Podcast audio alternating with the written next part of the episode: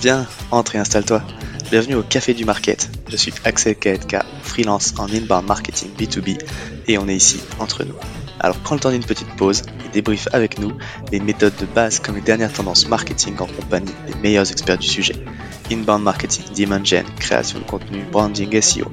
Tout va y passer pour que tu puisses reproduire chez toi ce qui marche le mieux pour les autres. Si le podcast te plaît, n'hésite pas à le partager à tes collègues en me taguant sur LinkedIn ou en laissant 5 étoiles sur Apple Podcast. Et maintenant, détends-toi, prends ta boisson préférée. Et surtout, si tu entends une discussion intéressante, serre-toi, c'est offert par la maison. Pour ce podcast, j'ai l'honneur d'être soutenu par ma solution de marketing automation préférée, Cepledi. Si je t'en parle, c'est parce que je l'ai utilisé à titre pro et que j'en ai été pleinement satisfait. On le sait quand on fait du marketing automation, ce qui est compliqué, c'est d'entretenir constamment des workflows de nurturing et de les mettre à jour avec de nouveaux contenus. Là où Pledzi est très fort, c'est qu'ils ont développé une campagne intelligente qui est capable de pousser automatiquement le bon contenu au bon moment à la bonne personne, en fonction de ses centres d'intérêt et du stade de maturité du lead. Qui ne gâche rien, c'est qu'ils ont une équipe au top avec un service CSM dédié qui est là pour t'aider à mener à bien ton projet. Mais assez parlé, passons à l'épisode. Bonjour à toutes et à tous et ravi de vous retrouver euh, pour ce nouvel épisode du Café du Market. Aujourd'hui, on va parler d'un sujet qui peut devenir crucial quand on lève des fonds ou quand on se rend compte qu'on atteint ce qu'on appelle le, fameux product market fit. C'est justement la question comment est-ce qu'on va grossir les prochains mois? Comment accélérer sa croissance? Comment scaler sa croissance euh, quand on utilise les anglicismes du milieu? Et pour traiter ce sujet, euh, je suis avec Geoffrey Vion, qui est VP Marketing pour l'Europe de l'Ouest chez Content Square, pour voir un petit peu justement comment ça se passe chez eux. Bonjour Geoffrey. Bonjour Axel. Euh, je suis super content de t'avoir sur le podcast. Euh, tu étais passé chez Growth Makers il y, a, il y, a, déjà un petit moment et du coup j'avais trouvé très intéressant ce que tu disais. Donc je, je, suis ravi de, de, pouvoir avoir ton avis sur cette question. Parfait, avec plaisir. Merci encore pour l'invitation. Je t'en prie. Euh, donc justement, est-ce que tu peux peut-être te, te, présenter un petit peu en quelques mots pour les auditeurs, s'il te plaît? Oui, avec plaisir. Donc je suis Geoffrey Villon, en fait, je suis VP Marketing IMI pour Content Square. J'étais effectivement euh, commencé ma Content Square, euh, ma carrière chez Content Square il y a à peu près trois ans et demi où j'étais, euh, où je m'occupais de la partie West Europe. Content Square, juste en deux mots, c'est leader mondial de l'expérience analytique. En fait, on aide les marques à rendre le monde digital plus humain. Comment? Grâce à une technologie qui va transformer en fait les datas comportementales qui sont basées sur les intentions et les émotions des utilisateurs en recommandations.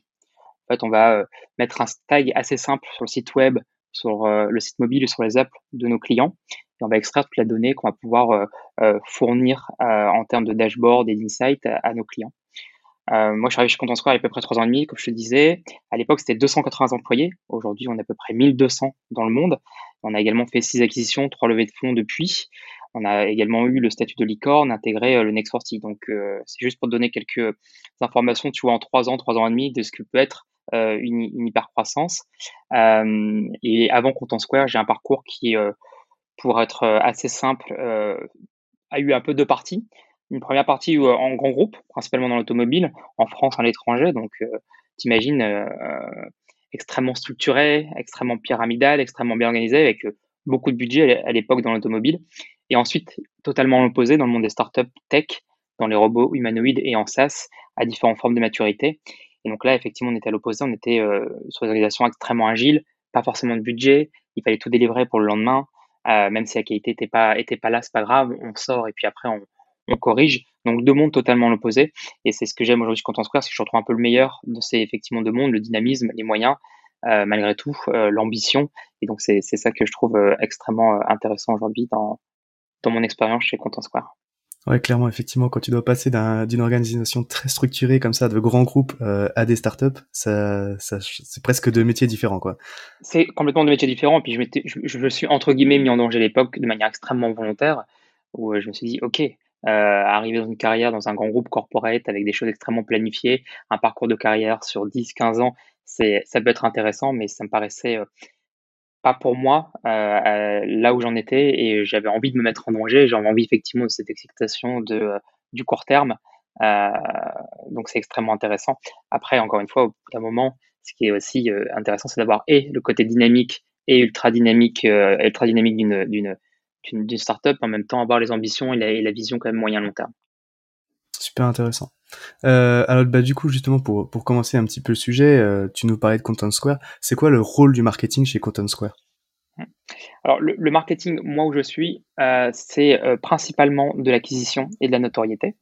On est une cible en fait nous qui B2B grand compte. donc on adresse des personas type CMO, CDO, CDO, directeur e-commerce pour des principalement des grandes marques, quel que soit le secteur, donc du secteur public, du FSI, retail, etc. Donc vraiment tout secteur. Euh, aujourd'hui, le marketing chez Content Square, c'est à peu près 80-100 personnes. La fourchette paraît un peu large, mais juste pour donner une image, on a, donné, on a recruté 56 personnes l'année dernière au, marketing. Donc c'est pour ça que c'est, toujours un peu mouvement. ça bouge vite. Euh, et ça bouge vite. Et ces 80-100 personnes, en fait, pour synthétiser, sont découpées en deux parties. On va avoir une équipe globale, euh, une partie dédiée à la marque, les RP, les analystes, une partie, tout ce qu'on appelle marketing operation, MOPS, une partie growth et une performance qui vont avoir toute la partie un peu euh, analyse de notre croissance, euh, du paid, de la gestion de notre site web. Cette équipe globale, donc avec ces trois services, sont, euh, sont vraiment en support du field. Et dans le field, on a une zone, trois zones, pardon, une zone North America, IEMIA et APAC. Donc moi, je m'occupe de IEMIA, qui est après découpé en, en, six régions. Quoi qu'il arrive, en tout cas pour la partie field, notre principale métrique et unique métrique finalement, ce qui nous drive vraiment tous les jours, c'est notre contribution au pipe. Donc on euh, contribue au pipe euh, tant euh, en termes de volume, on va regarder le nombre d'opportunités business qu'on génère grâce à nos activités, mmh. et également indirectement en termes de qualité via le montant d'ACV de, ce, de ce pipe qui va être généré. Donc, ce qui est intéressant là, c'est qu'en fait, on a vraiment, nous, une métrique qui est très sales-oriented, Mmh. On va pas regarder le nombre de MQL, on va pas regarder le nombre de personnes qu'on a à l'événement, on va pas regarder le trafic sur notre site. Je caricature un peu parce qu'en fait, évidemment, on va suivre ces indicateurs pour nous, notre activité. On mmh. va vraiment se concentrer sur le nombre d'opportunités et l'ACV qu'on va générer. Donc vraiment une première étape du cycle de vente. Euh, ça donne un peu une idée de notre rôle vraiment chez un Content Square. On a vraiment un marketing revenu. Même si en réalité, depuis peu, euh, on va également travailler de plus en plus sur la notoriété. On arrive à un cycle de croissance ou euh, après 10 ans, quand on se à 10 ans, euh, où il est également important qu'on se concentre sur notre notoriété, notre marque. Et, en réalité, et indirectement, on a quand même des enjeux business sur ces euh, enjeux de notoriété. Pourquoi? Parce qu'en fait, on va mettre être au service finalement de l'inbound, de l'accélération du cycle de vente, de, ça va permettre d'augmenter notre panier moyen, ou, alors par exemple de baisser aussi nos coûts d'acquisition. Oui, effectivement, la, notoriété, ça a aussi quand même des impacts business à, moyen terme, c'est peut-être effectivement euh, des stratégies qui sont un peu plus long terme, un peu plus moyen terme, mais comme tu le dis, qui vont jouer euh, à la fois sur l'accélération du cycle de vente et sur le panier moyen, enfin et sur la rétention aussi derrière. Euh, c'est ça, c'est un cycle, exactement, c'est un cycle vertueux sur plein de métriques, à la fois de ton business par rapport à tes clients, enfin par rapport à tes prospects, pardon, par rapport à tes clients, mais par rapport à ton partenaire, également même l'écosystème, tu vois, jusqu'aux investisseurs, etc. Ok. Ok, ouais, très intéressant. Et justement, donc tu l'as dit, vous êtes très orienté du coup dans les KPI, donc euh, sur des KPI vraiment business, euh, mhm. presque au, bah, au niveau des, des, opportunités et du revenu, euh, du revenu généré. Donc vous êtes très orienté aussi sur, sur l'acquisition au final dans, dans vos activités. les principaux canaux, tu les as, tu les as cités rapidement. Et du coup, alors vous travaillez, vous travaillez sur quoi du coup? C'est quoi les, les, principaux leviers de, de Content Square? Ouais. On va regrouper nos canaux d'acquisition en quatre. Quand on va faire nos analyses, on a les événements. Alors les événements, c'est des événements externes auxquels on va euh, payer pour participer, euh, sponsoriser. On a les événements euh, qu'on organise nous-mêmes. Ça peut être des use cases avec des clients, des after-work. Et on a des événements, on va dire, plus de marques, où l'idée, c'est plus d'animer notre écosystème et aussi de communiquer un peu sur le thème autour de l'expérience analytique, autour du digital.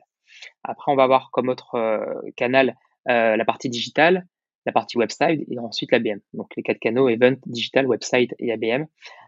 Évidemment, on va activer euh, l'ensemble des leviers un peu classiques, hein, euh, les emailing, les direct mail, euh, le paid, le SEO, le content, les PR, donc c'est assez classique. Ensuite, ces leviers et en fait ces, différents canaux, on va surtout nous travailler notre mix, ce qui est extrêmement important puisque le, mix de nos canaux, en fait, il est extrêmement variable selon la maturité du pays sur notre marché, mais aussi peut-être aussi notre, de nos équipes et notre présence sur place. On va catégoriser nos, nos, marchés en fait en trois growth, accelerate et maintain. On va retrouver en fait sur ces trois types de marchés un certain cycle d'évolution de nos canaux. Je caricaturais, mais sur les, euh, les ouvertures de marché, donc les marchés growth, l'événement va être hyper important au départ. Surtout les événements externes sur lesquels on va vraiment investir pour aller euh, bah, rencontrer des premiers euh, prospects, créer notre base, etc. Ensuite, on va investir peut-être dans nos propres événements une fois qu'on a un peu de base. Ensuite, dans l'emailing, le content, plutôt la partie digitale et ensuite peut-être la partie marque. Donc, on va en fait avoir un peu un cycle de, de, de, du mix de nos différents canaux en fonction des marchés growth, accelerate et maintain. Plus on va vers le maintain, plus la partie digitale va être élevée pour essayer d'atteindre à peu près 50-60% quand je regarde un peu le mix digital et, website. Ce qui est important pour nous parce que ça va nous faire baisser nos coûts d'acquisition et ça va surtout nous permettre d'être un peu plus en maîtrise de notre mix et de du coup pouvoir un peu plus jouer sur les différents euh, leviers.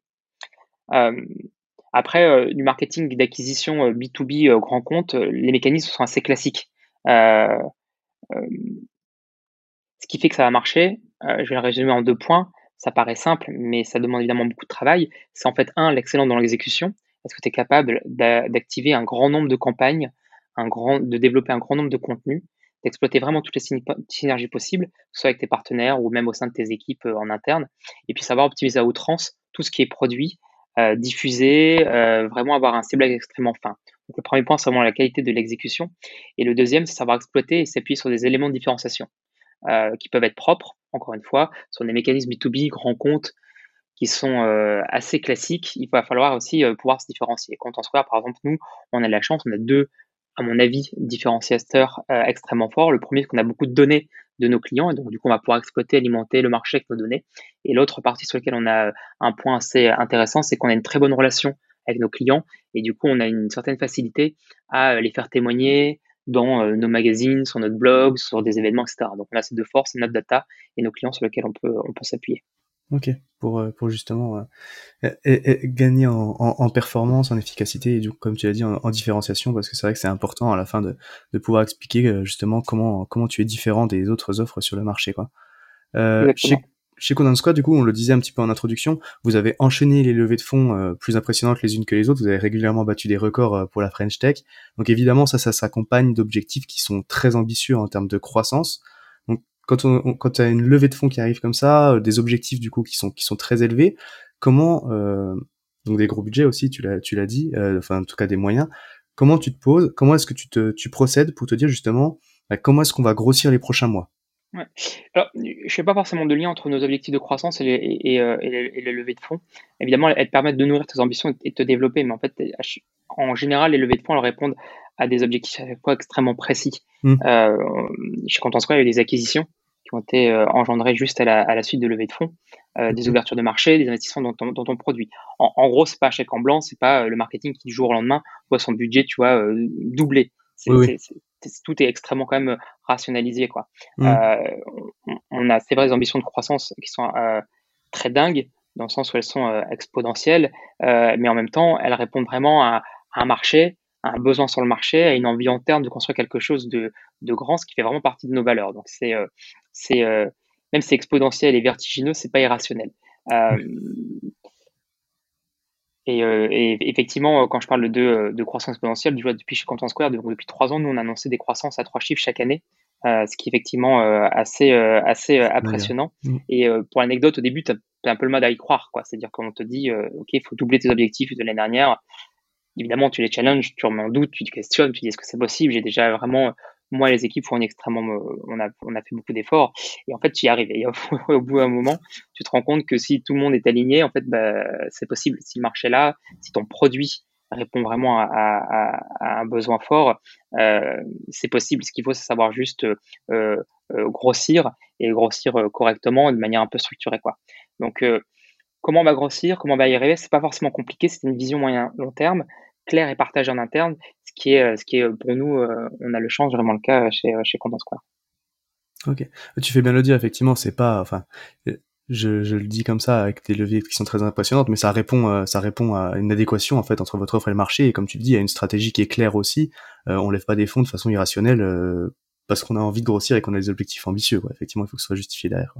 Exactement. Et, et, donc tu le disais, le, croître de façon très rapide, euh, mais, mais aussi structurée. Ça veut aussi dire faire croître les équipes très rapidement.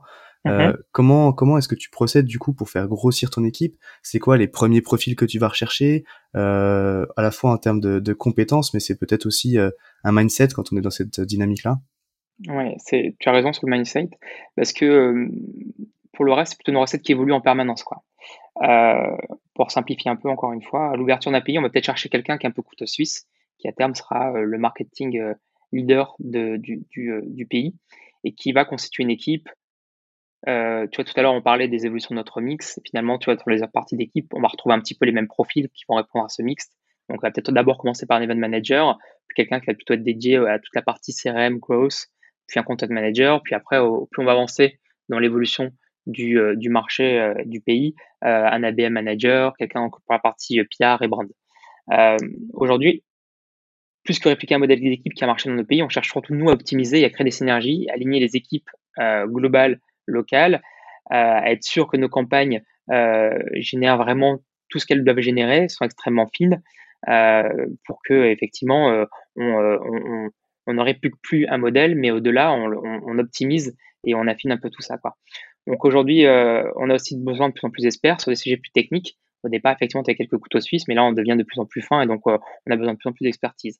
Et puis au-delà d'expertise, je l'ai cité tout à l'heure, c'est la partie mentalité, le mindset. C'est vraiment l'adhésion au projet et la vision. Tu vois, chez Content on s'attache à vraiment pas recruter des stars des divas, mais juste des gens qui ont vraiment envie, quitte à les faire évoluer euh, progressivement au fur et à mesure de l'aventure.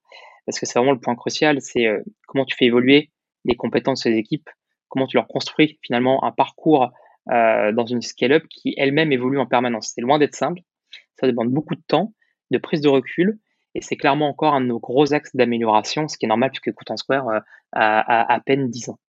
Ok.